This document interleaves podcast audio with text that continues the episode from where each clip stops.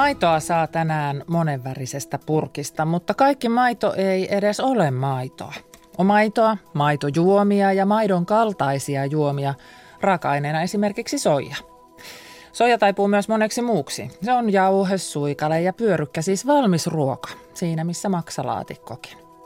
Maksaa taas ehkä valmistetaan nykyään vähemmän kotona, mutta ruokaharrastajalle se on herkku. Ruoka ei ole enää vain ravintoa, se on statement. Näin minä elän.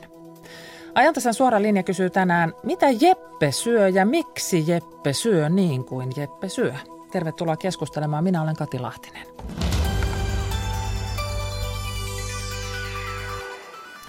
Mieti hetki ruokakassiasi muutama vuosi sitten ja mieti sitä nyt. Miten sen sisältö on muuttunut? Mitä sieltä on jäänyt pois ja mitä on tullut tilalle? Vieläkö teidän perheessä nuijitaan lehtipihviä? Ja mikä vaikuttaa siihen, mitä syöt? Vaikuttaako siihen ruokatrendit, ruoan hinta, maku vai se, mitä lääkäri määrää? Tänään ajantasan suorassa linjassa tehdään katsaus siihen, mitä Suomi syö ja asiantuntijana ja vieraana tässä lähetyksessä ruokakulttuurin professori Johanna Mäkelä Helsingin yliopistosta. Tervetuloa. Kiitos. Huomenta kaikille. Ja kerrotaan heti tähän kärkeen se, että miten tähän lähetykseen voi osallistua. Sähköpostia voi laittaa osoitteeseen ajantasa.yle.fi. Lähetysikkunassa käydään keskustelua osoitteessa yle.fi kautta Radio Suomi. Twitterissä seuraamme tunnistetta hashtag ajantasa ja tässä on puhelinnumero lähetykseen. Suoran linjan puhelinnumero on 0203 17600, siis 0203 17600. Puhelun hinta on 8,35 senttiä puhelu plus 16,69 senttiä minuutilta. Hinta on sama niin lanka kuin matkapuhelimesta soitettuna. Tänään siis puhumme siitä, miten Suomi syö ja miksi Suomi syö niin kuin se syö. Aloitetaan vähän tilastoilla vuodelta 2016. Suomalainen söi 81 kiloa lihaa, 80 kiloa viljaa, 67 kiloa hedelmiä ja 64 kiloa vihanneksia. Sitä monenvärisestä purkista löytyvää maitoa juotiin viime vuonna noin 118 litraa henkeä kohti, mutta se maidon kulutus on laskussa ja maidon kaltaisten tuotteiden taas on nousussa. Näin kertoo Luonnonvarakeskus Luken tilastot. Johanna Mäkelä, mitä nuo luvut sanoo sinulle? Siellä on edelleenkin lihaa noin paljon, vaikka me on kuinka puhuttu kasvisbuumista. Kyllä, siis Suomessa syödään lihaa, suomalaisen ruokakulttuurin sellaisesti liha kuuluu yhä edelleen aika selvästi. Mutta sitten on myös niin, että, että kyllä mä pidän tätä kasvisbuumia ja siitä puhumista ja siihen liittyviä tuotteita kiinnostavana merkkinä siitä, että kenties jotakin on tapahtumasta. Mutta se, että toi lihan kulutuksen luku on aika samoissa ja ehkä pikkusen enemmänkin kuin se on ollut, niin se toki kertoo siitä, että et, et, et meillä on asioita, joista me puhutaan ja meillä on asioita, joita me te- tehdään. Ja, ja varmasti on niin, että, että, että mä itse asiassa odotan aika kiinnostuksella sitten, kun tulee tilastokeskuksen kulutustutkimuksen tiedot lähinnä sen takia, että ne perustuu toisenlaisiin aineistoihin ja niistä sitten pystyy selvittämään enemmän ää, eri sosiaaliryhmien tai, tai eri muutenkin laajemmin niin kuin tunnistamaan erilaisia kuluttajaryhmiä sieltä, että mitä se tarkoittaa se, että, että lihaa syödään enemmän vai vähemmän. Ja tästä nyt päättelen jo sitten heti sen, että ruoka siis on meillä myös tällainen sosiaaliluokassa näkyvä asia. Kyllä, ehdottomasti. Ja, ja, ja siis se, että et, et, et meillä syödään loppujen lopuksi myös aika eri tavalla. Että kyllä meillä löytyy erilaisia asioita. Sitä näkyy esimerkiksi myöskin siitä, että kun tutkitaan ihmisten terveyskäyttäytymistä, että kuinka terveellisesti tai epäterveellisesti syödään. Mutta toisaalta sit voidaan myöskin ehkä katsoa näitä niin kuin erilaisia ilmiöitä, että kuinka nopeasti ne tulee tälleen aika yleistäen sanottuna karkeasti, niin, niin usein tietyt ilmiöt rantautuu etelän suurten kaupunkien kautta ja sitten leviävät ympäri Suomea. Varmaan voidaan esimerkiksi tämä sipsikal ja vegaanit ilmiö ottaa tällaisena esimerkkinä, joka on kyllä selkeästi tässä suomalaisessa ruokakulttuurissa ainakin puhuttava juttu. Se ei välttämättä vielä tällaisissa lukentilastoissa näy, mutta kaupoissa se näkyy. Tämä, Kyllä. Siellä on erikseen varattu meille vegehyllyjä ja, ja siellä on vegaanista ja kasvisravintoja ja kaikkia mahdollista ja ne on sinne merkitään oikein tietoisesti, että Kyllä, täältä sitä saa. Ja sipsariushan tietenkin ilmiönä on myös siitä kiinnostavaa, että se peräänkuuluttaa myös sellaista, että, että kysymys ei ole pelkästään terveellisyydestä, vaan kysymys on voimakkaasti myös nautinnosta. Mutta varmasti viimeisen puolentoista vuoden konkreettisin ilmiö on ollut sekä kasvisten syönnin esiin tuleminen että myöskin erä, erä, erilaisten niin kuin kasvispohjaisten äh, vegaanistenkin vaihtoehtoinen tulo markkinoille. Ja nimenomaan se, että, että nyt jos ihminen on vegaani, niin hänelle on myös aika paljon tarjolla erilaisia niin kuin elintarviketeollisuuden tuotteita. Näin itse kasvissyöjänä, niin on aika älyttömän paljon helpompaa olla tänä päivänä kasvissyöjä kuin oli esimerkiksi viisi vuotta sitten, puhumattakaan parikymmentä vuotta sitten. Aivan varmasti. Ja nimenomaan ehkä siinä on sellainen muutos, että nyt myöskin niin kuin kasvisruokavaliota noudattavat ihmiset on niin kiinnostava asiakasryhmä, jolle tehdään erilaisia tuotteita. Ja ei ole musta ollenkaan yllättävää, että, että, että vaikka ihmisten ruokavaliot on erilaisia, niin, niin tämmöiset perusasiat kuin nopeus ja helppous on niin kuin läsnä kaikissa eri ruokavalioissa. Siihen liittyy vielä tähän kasvissyöntiin ja nimenomaan näihin sipsareihin se, että, että, että siihen kuuluu tämä nautinto hyvin vahvana ja sitten tämmöinen aivan uudenlaista asioiden tuleminen, niin kuin että kun tajotaan marenki kikherneiden liemestä, niin ollaan kyllä jo aikamoisia fakireja keittiössä, tai mm. siltä se ainakin vaikuttaa. Musta se on aivan nerokasta ja siis se on osa mun mielestä sitä, että, että, että jos me katsotaan niin kuin menneisyyttä meidän syömisessä, niin, niin ei se ole mikään pysyvä asia. Että se on niin kuin aina muuttunut, se on aina liikkeessä. Se vähän riippuu sitten niin kuin näkökulmasta, että ajatellaanko me siitä, että se muutos on nopeaa vai hidasta. Mm. Mutta tällä hetkellä ainakin tietyssä niin kuin kohdassa tämä kasvisbuumi, kasvis tuotteiden tulo näyttää semmoiselta nopealta muutokselta. Mutta totta kai silloin niin kuin aika pitkä pohja ja pohjustus olemassa. 020317600 on siis puhelinnumero lähetykseen. Meillä on ihan kohta Osmo tässä lähetyksessä mukana. Ja Aki Laine seuraa sitten tätä Twitter-keskustelua ja sähköpostia ja lähetysikkunaa. Aki, mitä siellä tällä hetkellä kommentoida? Täällä on ensimmäisiä kommentteja, otetaan nyt muutama tähän malliksi. Täällä ensinnäkin kuulija kirjoittaa, että ruokakassi pysynyt samanlaisena, en kuuntele terveyshömpötyksiä. Sitten tänne tuli heti Minettan kommentti, että olen fregaani, elän hävikkiruualla, säästän pitkän pennin, mutta toisaalta ei tarvitse itse päättää mitä syö, kun hävikistä ei koskaan tiedä. Ja sitten täällä ehkä sellainen, jota voisi kommentoidakin, täällä kirjoitetaan, että mielestäni media on kollektiivisesti mennyt harhaan kertoessaan, miten suomalaiset syövät terveellisemmin – Kasvisten ja siipikarjan lihan kulutus on kasvanut, mutta punaisen lihan ja useimpien muiden epäterveellisten ruokien kulutus ei ole laskenut. Siis kasvikset ovat lisänä, eivät korvaajana. Mitä sanot tähän kommenttiin? Joo, joo varmasti on myöskin monien osalta näin, M- mutta se ei niin poista sitä, että minusta just nyt on kiinnostavaa, että, että kuinka paljon meidän syöminen on eriytymässä Suomessa. Että kuinka paljon on sitä, että ihmiset todella syövät aika selvästi eri tavoin. Että osa ihmisistä syö ikään kuin pelkkää kasvisruokaa, osa ihmisistä syö sekaruokavaliota ja sitten ehkä semmoinen kiinnostava vähän ajelehtivä ryhmä on sitten se, mitä me kutsutaan usein fleksaajiksi, eli ihmiset, jotka ikään kuin syövät eläinkunnan tuotteita, mutta eivät saa hepulia, jos eivät saa niitä joka päivä. Ja tämmöiset niin pienet merkit siitä, että, että ruvetaan niin pohtimaan vähän toisenlaisesta näkökulmasta sitä, mitä syödään, niin on mun mielestä tällä hetkellä kyllä kiinnostavia. Niin ja sitten esimerkiksi tämä, että syö riistaa, mutta ei tehokasvatettua lihaa. Siis hyvin tämmöisiä niin kuin pieniä valintoja siellä oman ruokavalion sisällä, mutta otetaan nyt mukaan tähän Osmo Pieksämäeltä. Tervetuloa mukaan ajantasan suoraan linjaan.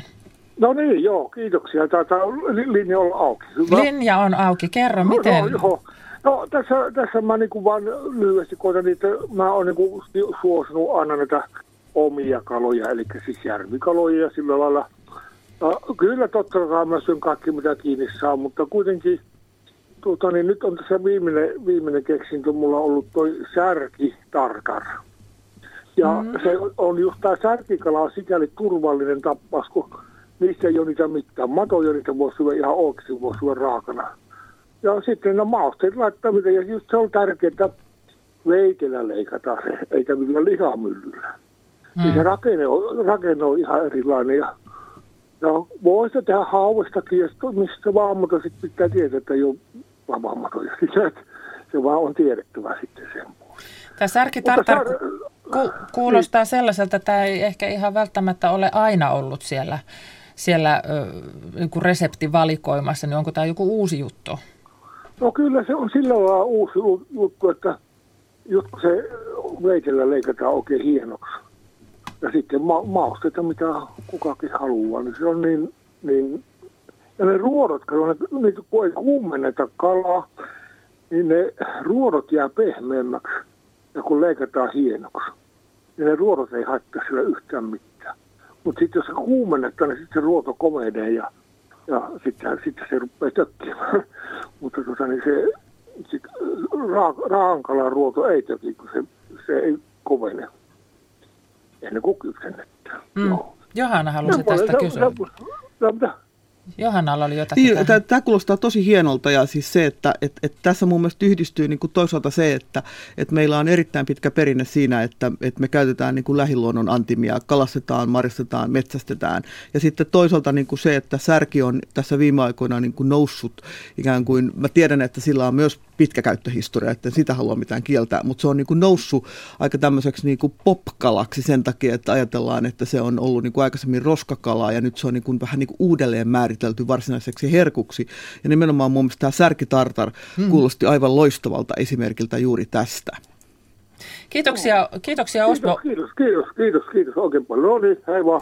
Ja se, se kalan osuus suomalaisessa äh, ruokaravinnossa ja ruokaperinteessä, sehän on toki pitkä, koska sitä on aina saanut. On, ja meillä on siis ehdottomasti olemassa kalaruokakulttuuri, mutta sekin tietenkin niin kuin vähän vaihtelee, että mitä kalalajia me syödään ja, ja miten me syödään. Että totta kai me myös nähdään se, että, että, että tietyissä, että on helpompi saada niin kuin kalaa paloina kuin kokonaisena. Mm. Sitten seuraavaksi tähän lähetykseen tulee mukaan Lassi Helsingistä. Tervetuloa. Kiitos. Kerro, miten sinun ruokatapasi ja syömisesi on muuttunut tässä, tai onko siinä joku tietty periaate? No esimerkiksi näin syyskuussa mä eh, siirryn kasvisravintoon.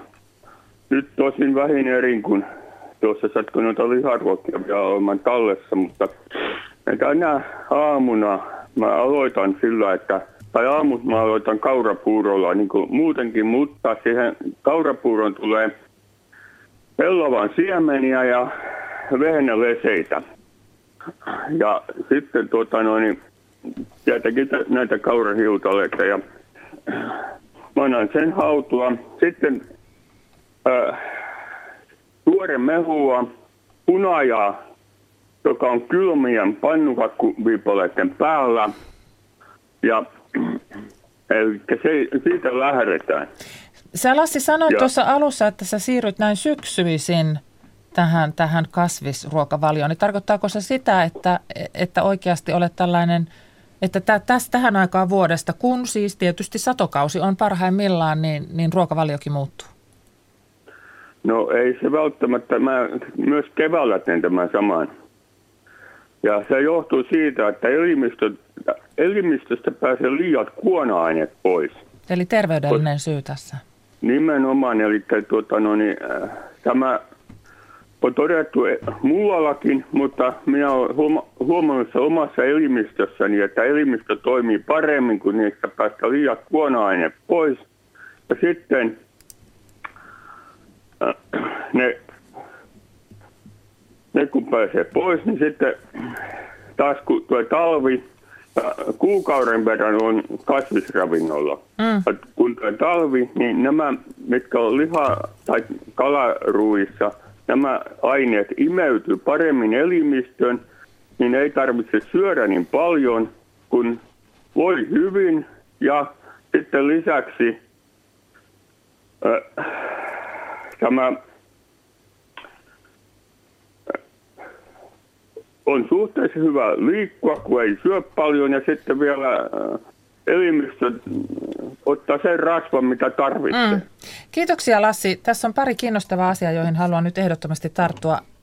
Tässä on vähän tämmöistä kausiruokailumakua. Mä kiinnitin ihan samaan asiaan huomiota, että toisaalta siinä on tämä niin kuin kausisyöminen, joka selvästi on mun mielestä niin kuin saanut enemmän huomiota viime aikoina kuin vähän aikaa. Ja sitten toinen oli tietenkin tämä myöskin niin kuin terveellisyys ja sitten ehkä erässä mielessä oman elimistön kuunteleminen. Ja, ja kaikki nämä on mun mielestä sellaisia asioita, jos, jotka tulee aika vahvastikin esiin tämän hetken keskustelussa. Tämä terveyspuhe on ollut aika vankkaa ja erilaisten ruokavalioiden nousu ja lasku ja, ja sitten niiden niin, kinastelu siitä, että kuinka terveellisiä ne onkaan, niin se nyt kyllä jotenkin leimaa tätä 2010-lukua varsinkin. Ehdottomasti ja, ja meillähän on ollut jo monia ruokavalioita, että meillä nyt ehkä on kaikkein korostuneimmin nämä tonton versiot, eli, eli erilaiset laktoositon, gluteeniton, sokeriton, äh, niin kuin lihaton tyyppiset ja, ja ehkä meidän ajallemme, joka kertoo myös tietystä vauraudesta, on tyypillistä raportoida sitä, mitä ei syö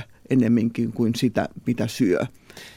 Kotimaisten kielten tutkimuskeskus taisi elokuun sanaksi nimetä kaiketon, joka tarkoittaa siis ruokavaliota, jossa on sitten nämä kaikki, että on lihaton, maidoton, laktoositon ja gluteeniton. 020317600 on siis puhelinnumero tähän lähetykseen. Mitä Suomi syö ja miksi Suomi syö niin kuin se syö? Se meitä tänään kiinnostaa ruokakulttuurin professori Johanna Mäkelä on vieraana. Ja Aki Laine seuraa tuota lähetysikkunakeskustelua ja ajan tuo, mikä se nimi on, Twitter-keskustelua. Twitter se on, joo. Tuota, otetaan vaikka kolme kommenttia tähän väliin. Tässä ehkä ensimmäinen kertoo vähän siitä historiasta ja siitä käsityksestä, joka monella vieläkin on, vaikka niin kuin alussa jo todettiin, ajat ovat muuttuneet. Täällä sanotaan, että peruskouluaikoina kerran kuuden viikon ruokasyklissä lakto-ovo, vegetaarinen päivä, hirveää kuraa oli aina, mitään positiivista pakkotuputuksesta ei jäänyt. Ja sitten Lila kirjoittaa, että yleensä ottaen syömisestä on tehty jotenkin tosi vaikeaa. Vuorotellen on aina jokin ruoka vaarallista. Olen sitä mieltä, että ihminen on sekasyöjä ja kun syö kaikkea kohtuudella voi hyvin. Ei ruuasta niin suurta numeroa tarvitse tehdä. Ja sitten ehkä sellainen kommentoitava asia tätä päivää – Mammatin kirjoittaa, että kuinka sokeri voi olla vaarallista. Sehän on luonnon tuote toisin kuin kemialliset makeutusaineet. Eihän leipua voi ilman sokeria, eikä jälkiruokiakaan juuri tehdä ilman sokeria. Taas turhaa hömpötystä. Mitäs tähän sanot? Sokeri on mun mielestä semmoinen asia, joka tällä hetkellä todella on nyt noussut siksi vaaralliseksi aineeksi. Niin on, ja, ja, ja, ja, ja, ja se, että niin kun mehän ikään kuin käydään koko ajan sitä keskustelua se, että, että, että mitä luonto meille antaa ja määritellään ja pohditaan sitä, että onko se sitten terveellistä, turvallista ja niin poispäin. Ja aina ei ole näin. Ja, ja on toki kiinnostavaa, että, että nimenomaan myöskin sokeri kuuluu tähän tonton osastoon mm. ja ajatus siitä, että se ei ole ihmiselle hyväksi tai että se on suorastaan ää, niin kuin ikään kuin addiktiota aiheuttavaa. Ja, ja ehkä mun näkökulmasta se on, mä osaan paremmin kommentoida sitä niin kuin keskustelua siitä, että, että, että miksi tällaiset asiat mm. tulee kuin sitä, että onko se ikään kuin ihmisen fysiologian näkökulmuksessa tota, näin vai tai ei. Mutta että siis se, että varmasti sellainen yksi niin kuin, kans iso asia, joka tulee koko ajan toistuvasti esille, on tämä tällainen ajatus kohtuullisuudesta ja siitä, että, että onko kenties jopa niin, että, että ihmisiltä on hävinnyt tällainen niin kuin näppituntuma siihen, mikä on sitten kohtuullista. Ja silloin tietenkin voidaan ajatella, että miksi erilaiset ruokavaliot on suosittuja, niin se liittyy siihen, että, että, että että ne tulevat käyttöohjeen kera. Mm, ne antaa kerta kaikkiaan mallin siitä, kuinka syödä. näin on, joo. Sokerista puhuen eilen Yle Uutisten verkkosivuilla artikkeli Sokerin loputon välttely on turhaa ja jopa vaarallista. Sokerista ei tule humalaan eikä riippuvaiseksi ja täällä sitten kumotaan sokeriin liittyviä myyttejä, jota esimerkiksi tämä, jota vanhemmat kovin mielellään vaalivat, eli lasten sokerihumalasta. Tätä voi käydä nyt sitten sokerikeskustelusta kiinnostuneet katsomassa, koska siellä, siellä sitä keskustelua on. Ja sieltä löytyy tietysti paljon muitakin ruoka-aiheisia juttuja Yle verkkosivuilta. 020317600 puhelinnumerolla pääsee mukaan lähetykseen ja Aila Kuhmosta on tässä seuraavana. Tervetuloa mukaan ajan tasan suoraan linjaan.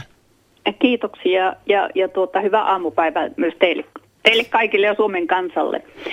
Otan kantaa tähän ruokavaliokeskusteluun sillä tavalla, että kausiruokailuhan meillä on Suomessa ollut aina. Maalla sitä on erityisesti tehty, sitä on ollut syksyisin ollut tarjolla kaikenlaista, talvella on syöty enemmän lihaa, keväisin sitten on taas kalastettu ja kesäaikana on marjoja ja muuta tullut. Et näen sen Pohjois-Karjala-projektin en nähnyt hirvittävän hyvänä. Silloin oli stressi ihmisillä, joka, joka suorastaan tappoi, sehän on, mutta se on jutun aihe sinällään ja erillisenä. Mutta tuota, se, että itse on ollut niin sanotusti itulinjalla, sitaateissa itulinjalla olen kokeillut tämä ja soijaakin käyttänyt, mutta se soija valitettavasti ei niin paljon. Kun sitä suositaankin, niin se ei käy. Ja se e- edelleen tänä päivänä voin sanoa, että en hirveästi luota tähän, kun näitä on niitä geenimanipuloituja juttuja.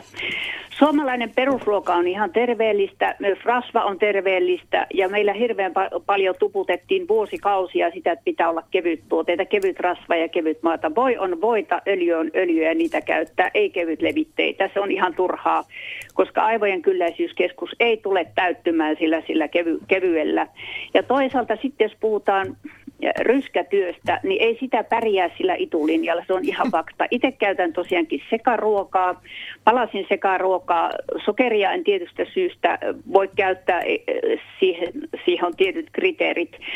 Mutta se, että kaikkinensa meillä hömpötetään näistä ruokavalio-ohjeet vaihtuu melkein kuukausittain, päivittäin, päivittäin, kuukausittain, vuosittain. Ja kuitenkin meillä esimerkiksi D-vitamiini oli pannassa. Sehän ei ole ensinnä vitamiini ollenkaan, vaan se on hormoni.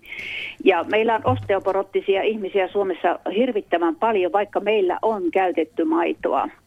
Niin se on niin ihme. Mutta sitten siihen, joka on niin kaikkein suurin, vaikka mikä tuota, Arvo Ylppö sanoi, että kaikkea kohtuudella.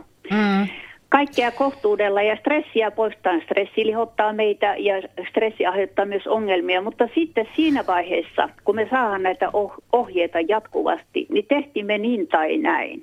Niin se on aina väärinpäin, aina meitä syyllistetään ja tuota, se täytyy todeta, että lääkärit ei tiedä terveysvaliosta, ruokavaliosta eikä ravitsemus. Ne tietää äärimmäisen vähän. Heidän koulutuksestaan johtuu, että heidän pitäisi opiskella ihan se ravitsemuspuoli sinällään. Aila, otan tässä mutta, jo itselleni mu- puheenvuoron. Tässä oli niin monta asiaa, että meidän täytyy ottaa mutta sieltä ehdottomasti sano, kiinni jo.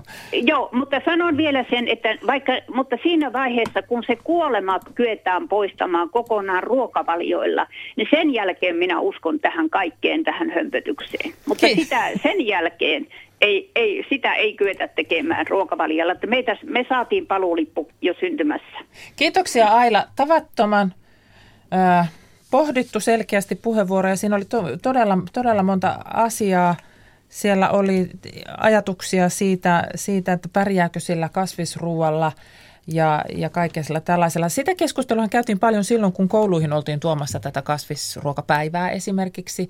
Ja, ja siinä vaiheessa sitten laskettiin niitä proteiineja ja mm. hiilihydraatteja ja kaikkia tällaisia. Ja, ja niitä toki saa muualtakin kuin lihasta, mutta missä vaiheessa meillä Johanna Mäkelä mentiin siihen, että me lakattiin syömästä ruokaa ja ruvettiin syömään hiilihydraatteja ja proteiineja ja pilkkomaan sitä tämmöisiin niin osasiin?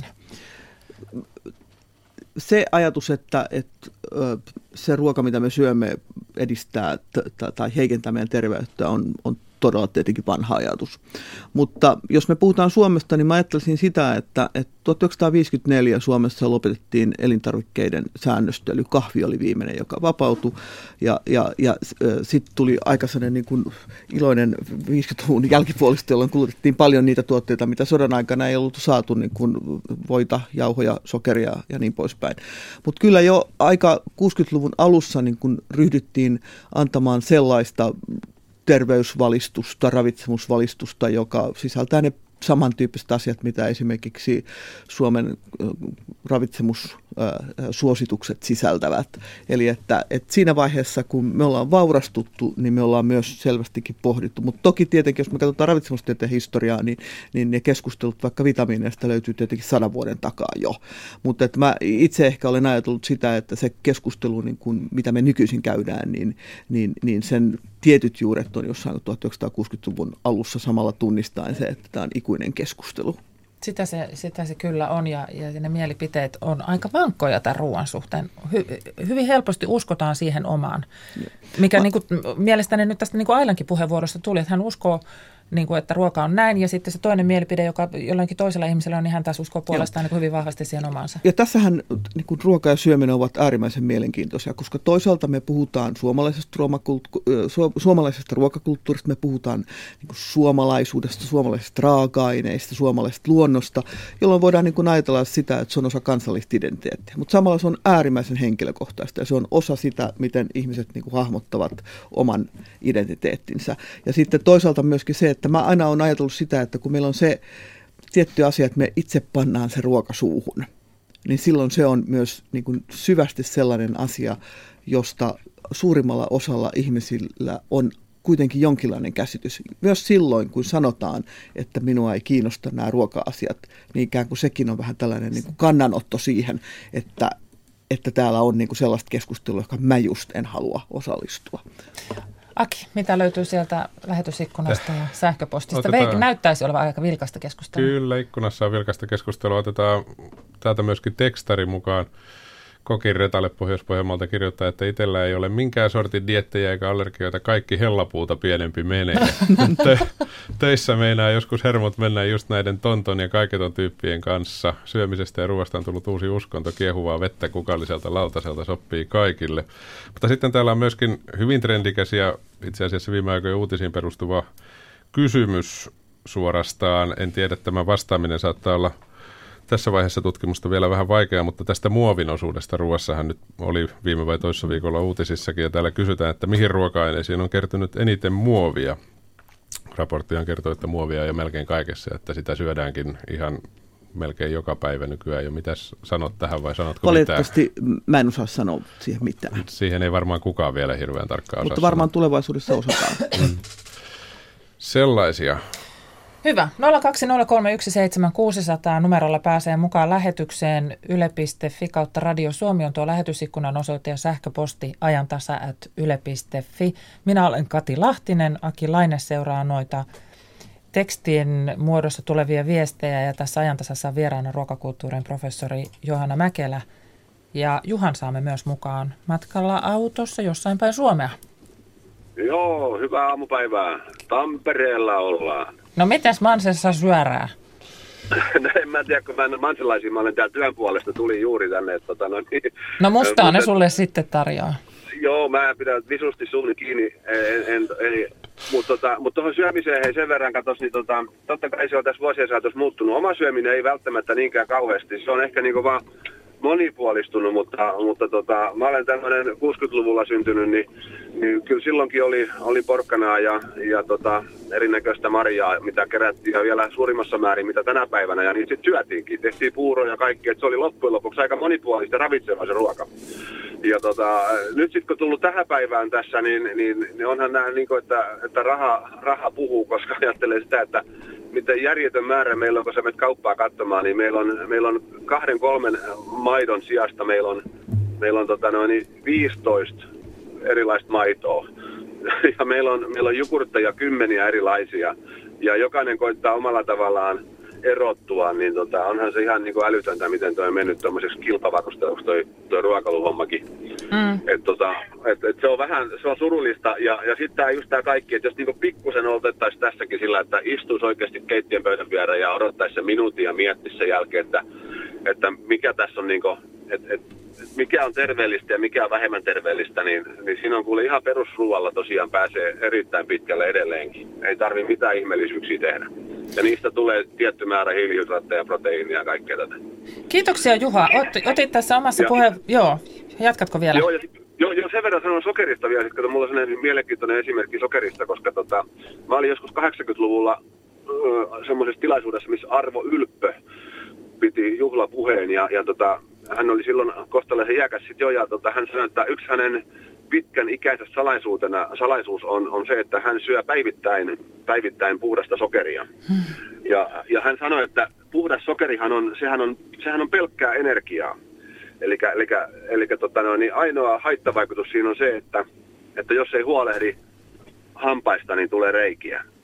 Ja se on aika mielenkiintoinen siinä mielessä, koska niinhän se oikeasti on. Se on puhdasta energiaa, mutta nyt sitten kun katsotaan, että kun sitä on lisättynä joka paikkaan, eli siinäkin se määrä, mm. eli se on hyvin ratkaiseva. Ja se on aika surullista, jos katsotaan, että keskimäärin yksi palasokeri painaa noin kaksi grammaa. Niin jos sä katsot nyt jukurttipurkista, niin, niin jos siinä on lukee, että siinä on lisät, sokeria näin paljon ja lisättyä sokeria vaikka 15 grammaa, niin ne on ihan järjettömiä määriä. Et pistäpä siihen viereen nyt ne palasokeripalaset.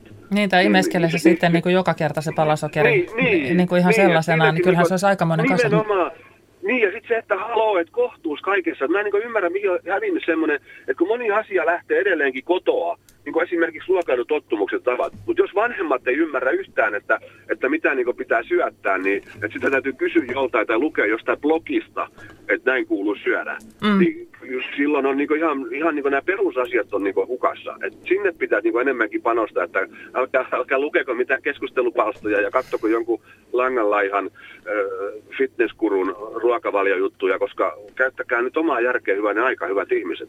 Kiitoksia Juha. Mä otan tästä nimittäin, tässä oli pari, tämä sokeriasia, se hammasmyytti muuten löytyy siitä sokeriartikkelista, mistä mainitsin aikaisemmin, mutta tämä, mitä, mistä Juha puhutaan, ruokakauppojen maailma, että meillä on tämmöisistä kaiken kattavista kyläkaupoista tultu pienten e, elintarvikekauppojen kautta tämmöisiin kaiken kattaviin automarketteihin, kun se maito, maitohylly on toistakymmentä metriä pitkä ja mitään ei ole yhtä, vaan kaikkia on ihan hirveän monta.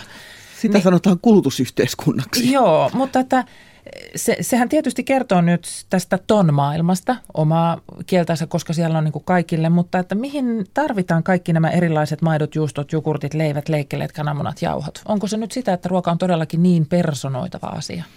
No, kyllä periaatteessa ja se ajatus siitä, että, että ihmiset voi ikään kuin markkinoilla toimiessaan kuluttajana valita just tasan tarkkaan sitä, mitä he itse haluavat. Ja, ja totta kai se kysymys on myöskin siitä, että, että pyritään aina luomaan uusia tuotteita ja toivotaan, että niille löytyy, löytyy uusia käyttäjäkuntia. Ja, ja, ja, ja se on niin kuin tietenkin on se, että, että jos me mentäisiin aikamatkalle 3-40 vuoden taakse, niin me mentäisiin hyvinkin erilaiseen ruokakauppaan, että, että onhan se muutos niin kuin iso, mutta toisaalta sitten samalla me mennään varmaan aika tuttuun ruokakauppaan, jossa onkin yllättävän paljon samanlaisia juttuja siitä. Mutta toisaalta niin kuin, siinä varmasti yritetään myös ottaa huomioon sitä, että, että on varmaan aika vaikeaa enää löytää semmoista tyypillistä kuluttajaa, ja kaikki ihmiset äh, haluaa olla erilaisia kuluttajia, mm-hmm. jolloin sitten syntyy se tilanne, että pitää olla mahdollisimman paljon erilaisia tuotteita. Mutta mä olisin vielä ehkä tarttunut tuohon, niin niin että et miten ikään kuin ihmiset voi, niin kuin, tässä on useampi musta soittaja ollut sitä mieltä, että, että voisi varmaan niin kuin ihmiset, voisiko sanoa näin, ymmärtää paremmin. Mm. Ja, ja tähän on sitten, mä voin kertoa sen, että me ollaan kollegoiden kanssa mietitty sitä, että, että olisi hyvä, jos ihmisillä olisi sellainen, ruok, me ollaan nimetty se ruokatajuksi, ja on sen laaja-alainen ymmärrys siitä, että, että minkälaisia asioita voisi ottaa huomioon silloin, kun tekee ruokavalintoja, mutta myös vähän miettiä sitä, että mitä ne vie eteenpäin. Ja sitten mä olisin vielä kommentoinut sitä, niin kuin kotoa lähtee, niin, niin, niin haluan myös tuoda esille niin kuin suomalaisen peruskoulun ja kotitalousopetuksen, joka periaatteessa on myös yksi oppiaine, jossa pystytään opettamaan tätä ymmärrystä. Entäs se kouluruoka? Miten merkittävä osa tätä suomalaista ruokakulttuuria se on? Itse sanoisin, että aika iso. Se on ihan valtava. Sehän on suomalaisen hyvinvointiyhteiskunnan käyntikortti, niin kuin mä tuppaan sanoa. Se on kuitenkin ollut meillä vuodesta 1948. Ja vaikka ikään kuin siitä kuuluu aika paljon, voisinko sanoa väninää, niin silti itse asiassa mun mielestä nykykoululaisetkin, kun he ikään kuin ymmärtävät sen taustan ja kuulevat, että minna, millä hinnalla sitä tehdään, niin alkavat arvostaa sitä. Ja, ja, ja toisaalta niin kuin nykyisissä myös opetussuunnitelmissa se, sitä pidetään yhtenä niin kuin tämmöisenä pedagogisena välineenä ja sen kautta erittäin tärkeänä. Tämän päivän Helsingin Sanomissa taisi olla juttua siitä, että nyt oli laskettu tätä ruokahävikin määrää ja se osuu niihin tiettyihin ruokiin, että tietyt ruuat ovat sellaisia, että niitä ei mene, mutta annas olla, kun oli perunamuusia ja uunimakkaraa, niin hävikki oli äärimmäisen pieni.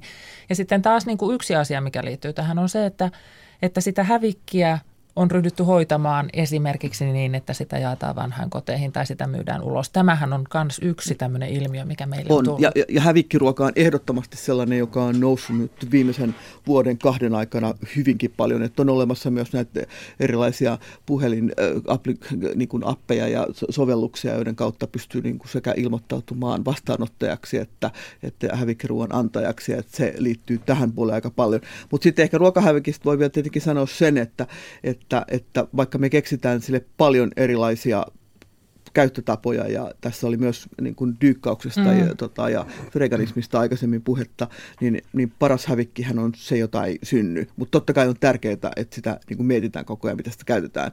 Mä muistelen, että mä joskus kuulin semmoisesta hyvinkin yksinkertaisesta juuri kouluruokailuun liittyvästä hävikin vähentämiskeinosta, joka oli se, että pantiin pienempi hävikkiastia Sinne ei vaan Eli joskus ollaan aika yksinkertaistenkin keksintyön äärellä. Niin ja siis hävikkiruokaviikolla sai kai leiman, jos oli tyhjä lautanen, niin ei kai se leima haittaa sitten, jos se olisi vaikka niin kuin seuraavankin viikon. Aki, keskustelua ikkunasta. Joo, täällä keskustellaan ensinnäkin D-vitamiinista, siihen emme ehkä lä- lähde, se vaatii ihan oma messunsa jossain vaiheessa.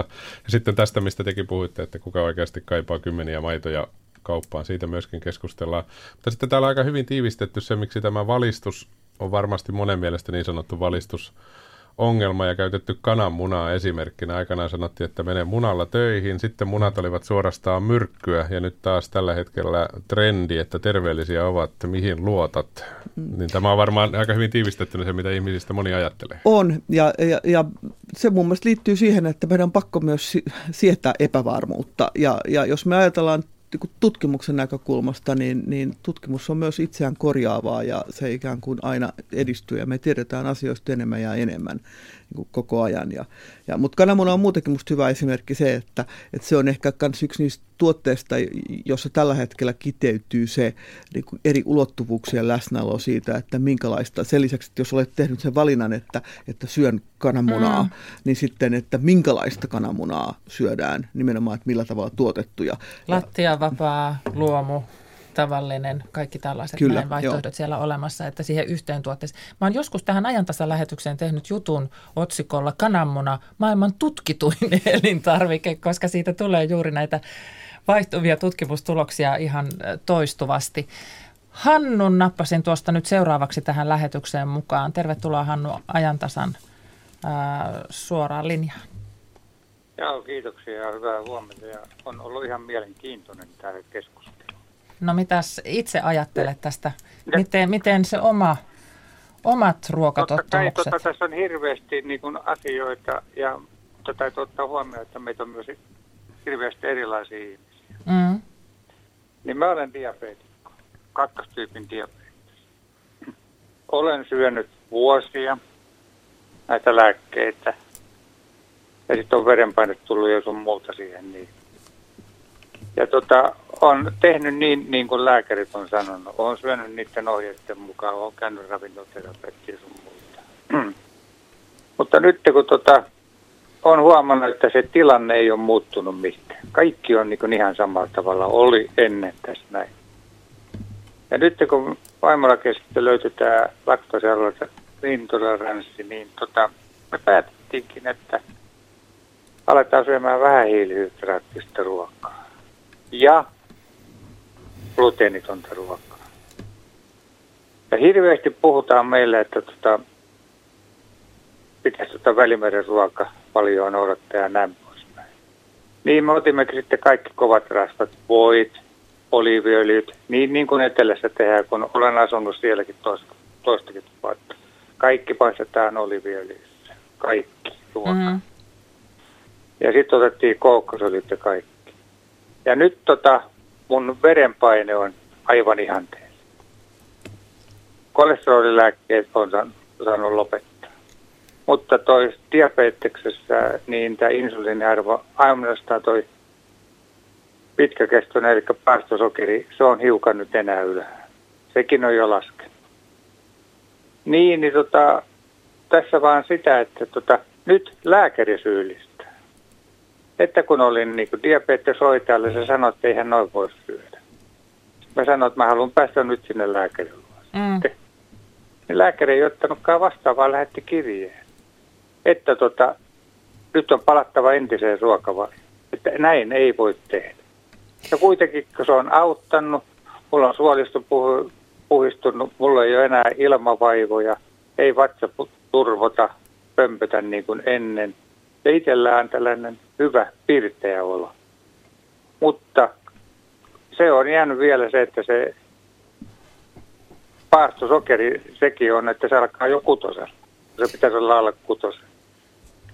Kiitoksia Hannu. Tässä, tässä taas jälleen kerran niin kuin näitä tämä oma tuntemus, se mitä viralliset suositukset sanoo, se mitä lääkäri sanoo, näissä saattaa tietysti olla näitä ristiriitoja. Ja sitten meillä todellakin on siis sairauksiakin liittyen näihin, näihin ruokavalioasioihin. Totta kai, ja, ja silloin niin kuin, ehkä tähän haluan kommentoida sen, että, että, että kyllä pitäisi olla niin kuin, ikään kuin terveydenhoitohenkilökunnan ja, ja potilaiden välillä niin kuin vuorovaikutusta ja keskustelua näistä asioista.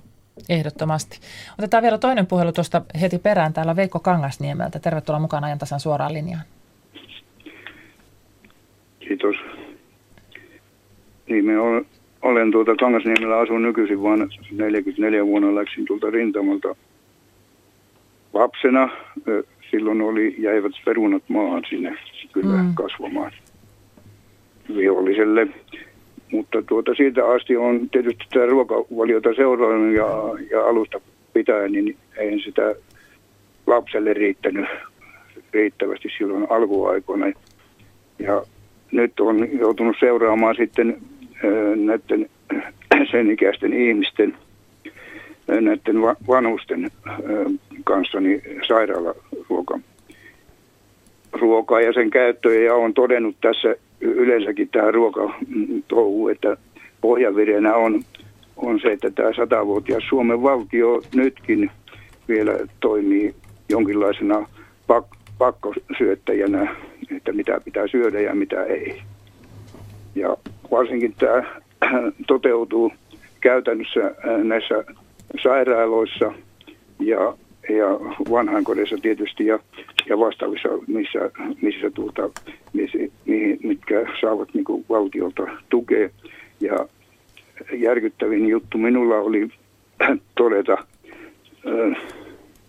tämä ruokakulttuuri Mikkelissä Kyyhkylän sairaalassa, koska tuota, siellä oli esimerkiksi minun lähiomainen invalidi, sotainvalidi, joka oli lapsena raudussa, niin sanoi itse, että elänyt pelkästään maitotuotteilla. Eli maito oli se, joka, niin, niin, mistä hän sai ravintonsa ja tietysti sitä myötä voita ja tämä tietysti leipähän oli van, vanhasta tämä ja, ja tuota, tietysti sodan aikanahan tämä ruokatottumus oli tietysti muuttunut, kun hän oli kaksi kertaa haavoittunut sodassa ja tuota, käynyt läpi nämä jatko- ja talvisodat, niin, tuota, niin, niin siellähän valtion toimista kyllä voi sanoa pakko syötetään, mutta sehän on käytännön sanelema pakko siellä ja, ja siellä tuota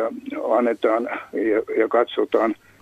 Kyllä niin kuin nytkin jopa varusmiehille ja muille niin tiedän, niin tuota, se, että mitä, mikä, mitä, mikä on se toiminta, mitä siellä tehdään. Mm.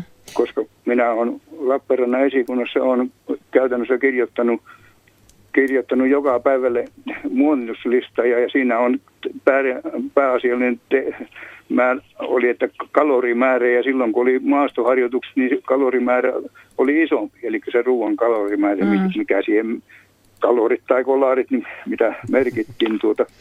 Ja ilmeisesti suuri osa nyt meni kuitenkin se sapuska sitten siihen suuntaan. Mutta täällä laitoksessa, kun tämä nykyinen, voi sanoa, puskan systeemi on lyöty valtion toimesta lävitte valtion virkamiehenä, niin, tuota, niin Kyyhkylän sairaalassakin niin, niin tämmöinen henkilö, niin eihän sen saanut sieltä maitoa. Sai kyllä maitoa, mutta sanot, kun ei hän maitoa. Kun hän mm. on tottunut lehmämaitoa sellaisenaan lapsena syömään ja nykyisin on ainoastaan punainen maito lähinnä sitä, mitä on. Kiitoksia. Se maiton, ja hän ei sitä saanut. Kiitos Veikko. Haluan tarttua minä, tässä. Minä toimitin sinne sitten ö, voita, että muuta, että hän sai. Että tämmöinen systeemi ei ole oikein niin kuin perusteeltaan hyvä, että siihen ei saa syöjä vaikuttaa, että mitä hän syö. Kysytäänpä, mitä mieltä Johanna Mäkelä on tästä, koska tässähän oli nyt kaksi asiaa itse asiassa. Pula-ajasta yltäkylläisyyteen, siis tämä kuva ihan erinomaisesti tuli tässä puhelussa, mutta sitten meillä on puhuttu tästä laitosruuasta. On kyse sitten päiväkotiruuasta tai, tai sitten esimerkiksi tällaista vanhusten palvelutalosta, niin meillä on ollut näitä esimerkkejä tämmöisistä onnettomista annoksista, mm. mutta on puhuttu myös siitä, että kuinka paljon näissä pitäisi olla, varsinkin siis täällä vanhuspuolella, niin oikeus vielä valita ja vaikuttaa siihen, että mitä syö ja miten syö, kun se on kuitenkin sellaista ylhäältä päin määriteltyä. Mitä Johanna Mäkelä ajattelet siitä? Se on äh, aika moniulotteinen kysymys sen takia, että toisaalta niin kuitenkin se ruoka, mitä tarjotaan esimerkiksi vaikka sairaaloissa tai, tai, tai tässä tapauksessa ymmärtääkseni niin kuin palvelukodissa mm. tai talossa, niin, niin sehän perustuu niihin yleisiin ravitsemussuosituksiin, mitä on. Ja, mutta mä uskoisin sen, että, että se on asia, jossa pystytään myös löytämään tiettyä tasapainoa koska jos me otetaan huomioon sitten tämä kulttuurinen ulottuvuus, joka myös tuli Veikon puheenvuorossa hyvin esille, tämä, tämä niukkuudesta mm. yltäkylläisyyteen, niin, niin, niin mä uskoisin, että on myös mahdollista niin kuin tehdä tietyn kaltaisia kompromisseja siitä, että, että, että ihmisillä säilyy niin kuin tietty kokemus siitä, että he pystyvät itse vaikuttamaan omaan syömisensä, joka mun mielestä nyt on tullut selvästikin tämän keskustelun aikana esille, on kaikille ihmisille todella tärkeä kysymys siitä, että, että, että kuka ikään kuin määrittelee sen, että mitä minä syön.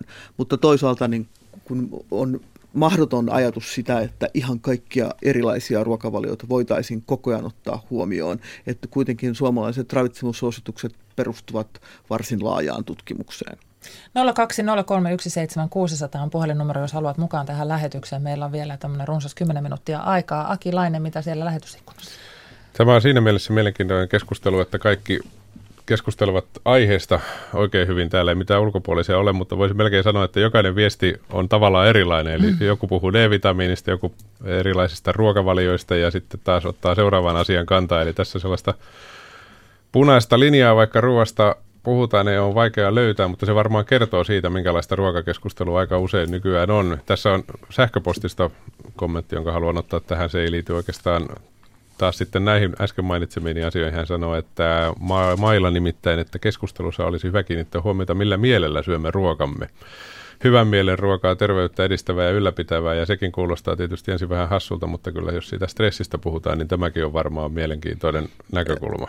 Ehdottomasti, koska se asia, mistä me ei olla vielä ehditty puhua, joka taatusti on ihmisille tärkeää, niin on ihan hyvinkin yksinkertaisesti yhdessä syöminen. Ja ajatus siitä, että, että huolimatta siitä, että meillä on paljon erilaisia käsityksiä siitä, että mitä pitää ja kannattaa syödä, niin meillä on ehkä sellainen ajatus olemassa, että, että on siltikin mukava syödä seurassa ja, ja, ja, ja se on sellainen sosiaalinen tapahtuma, mitä me pidetään tärkeänä. Ja, ja sitten toisaalta se, että on paljon erilaisia viestejä, niin se, se kertoo mun mielestä myös siitä, että, että kyllä ruoka vuonna 2017 niin kuin taipuu aika monenlaiseksi keskusteluksi. Ja, ja, ja se, että ne, ne ehkä kertoo myös sitten enemmän myös, tai ei, se, se ei kerro pelkästään siitä, että, että mitä me ajattelemme ruuasta, vaan se kyllä kertoo mun mielestä laajemmin siitä, että mitä me ajattelemme maailmasta. Mm, ja se tietysti pitää muistuttaa, että jokainen voi käydä itsekin näitä viestejä lukemassa yle.fi kautta Radio Suomi Täällä puhutaan muun muassa geenimanipuloidusta ruoasta nyt ja siitä, onko siitä tutkimustuloksia. Jurassic Park on mainittu, mutta todetaan, että,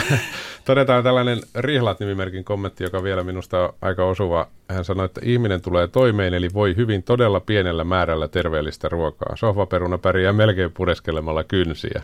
Tämä siis tietysti näin karrikoidusti sanottuna lääkärien tulisi lainausmerkeissä pakottaa terveisiä, terveitä ylipainoisia ihmisiä normeihin. Tekonivelet ei pysy 120 kilosella. Tässäkin on tietysti pointti, vaikka se on aika kärkkäästi esitetty. Mä haluan tähän, tähän valinnanvapauteen ottaa vielä yhden näkökulman. Yle Helsingin toimittaja Lena Nelskylä oli Myllypuron ruokajonossa jakamassa ruokaa ja hän teki siitä artikkelin ja, ja kuvasi sieltä sitä kokemustaan hyvin pitkästi ja, ja, ja sitten hän päivän päätteeksi kertoo, että Muistan kirkkaasti, kuinka saman päivän iltana sain ruokakauppaan astuessani hyvän tuuliselta järjestyksen valvojalta ostoskorin. Esineen, jonka olemassaoloon en ole aiemmin juuri kiinnittänyt huomiota.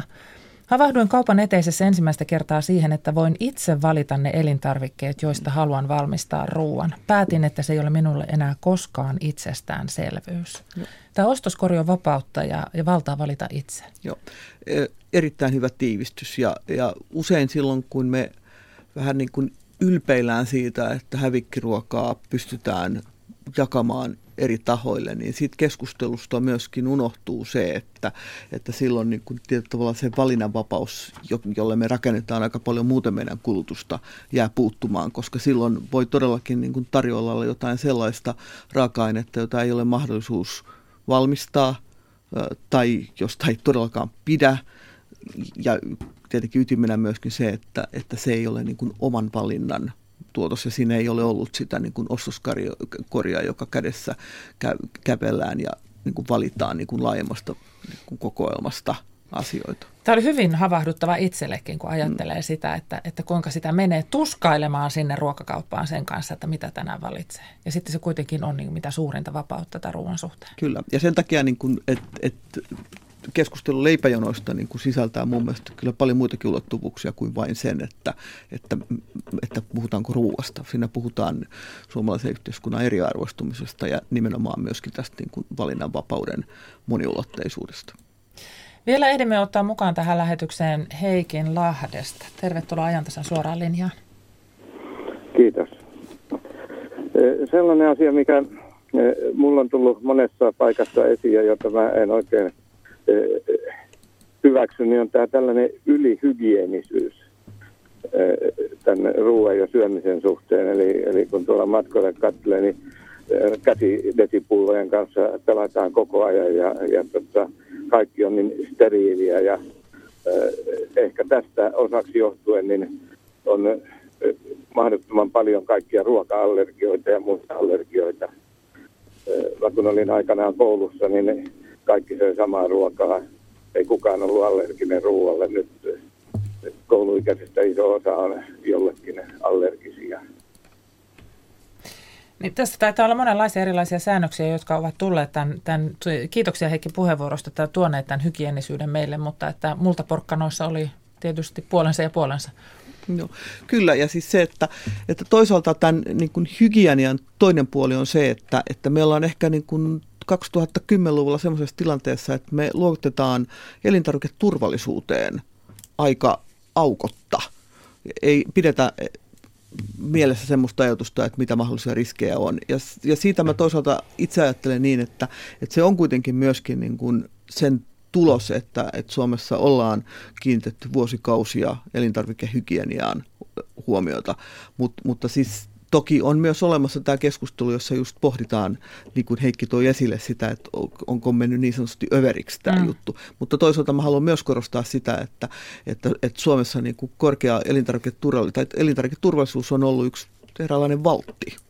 Niin ja sitten meillä ei ole nyt kauankaan siitä, kun Euroopassa oli tämä kananmuna näitä myrkkykananmunia siis suorastaan. Hyvin konkreettisesti. Niin, ja, ja tuota, mitenpäs muuten ne olisi saatu kiinni, ellei tällä, tällä niin kuin tutkinnalla ja, ja sillä, että meillä on niin kuin näin, näinkin laadukasta tämä. Ja se nyt kilpistyy siihen kananmunaan, joka tässä aikaisemmin lähetyksessä oli esimerkkinä tällaisesta. Siitä on moneksi.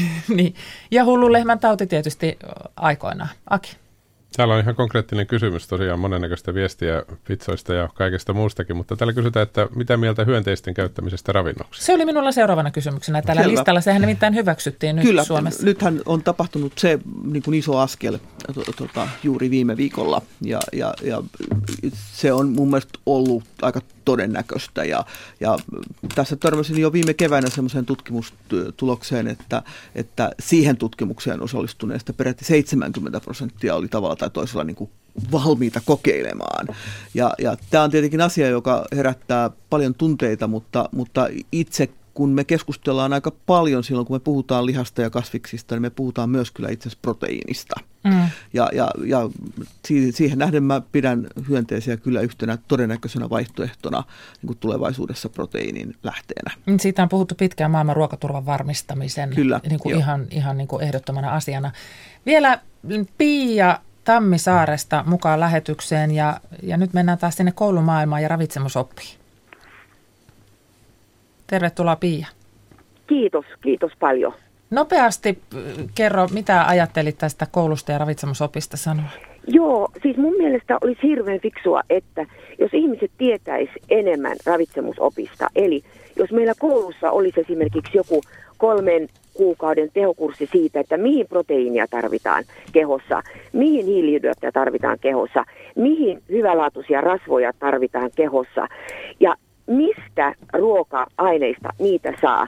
Plus, että sitten myös otettaisiin mukaan tähän meidän sisäelimet, eli mitkä sisäelimet siis maksat, munuaiset, eh, haima ja niin edelleen, prosessoi meidän ruoansulatuksessa näitä ruoka-aineita niin mä luulen, että kun perustiedot olisi kondiksessa, niin silloin koko, koko näiden niin kuin ruokavalion valitseminen tulisi luonnolliseksi ja ihmisellä olisi se tieto, että mitä pitää syödä. Kiitoksia Pia. Mitä Johanna Mäkelä ajattelet tällaisesta? En ole tästä ollenkaan eri mieltä, että, että kyllä mun mielestä niin kuin, niin kuin koulussa on hyvät mahdollisuudet tarjota näitä perustietoja ihmisen ravitsemuksesta. Ja, ja sitten jos me puhutaan yleisesti niin kuin ruuasta niin kuin laajassa mielessä, niin, niin sehän on aivan oivallinen aihealue, jos, jota voidaan käsitellä niin kuin aika monien oppiaineiden tunnella. Nyt kun se moninalainen oppiminen, varsinkin Täsmälleen. kun se on koulun juttu, niin sittenhän siihen pystyy liittämään niin paljon kaikenlaista. Sen pystyy tekemään matematiikkaa, biologiaa, maantietoa, kaikkea mahdollista. Juuri näin, ja silloin mun mielestä se niin kuin tuottaa sitä laaja-alaista ymmärrystä. Mulla on Johanna Mäkelä sulle yksi kysymys vielä tähän. Suomen kansallisruuaksi, satavuotiaan Suomen kansallisruuaksi valittiin tammikuussa ruisleipä. Oliko se onnistunut valinta? Se tuntuu olevan sillä tavalla suomalaisille mieluisa asia. Se, mä en ehkä voi kutsua sitä täysin ruokalajiksi, mm. mutta se on kyllä niin kuin suomalaisuuden symboli, joka niin kuin kertoo suomalaisesta sisusta, suomalaisesta rehtiydestä, su, niin kuin suomalaisten juurista hyvin konkreettisella tavalla. Ja sitten toisaalta onhan se aika nerokas tuote. Siis siinä on ruista, vettä, suolaa, se juuri, mm. joka, joka koostuu... Aika vähistä aineista Aika vähistä, että se on aika niin kuin, tietyllä tavalla ilmaisuvoimainen minun mielestä.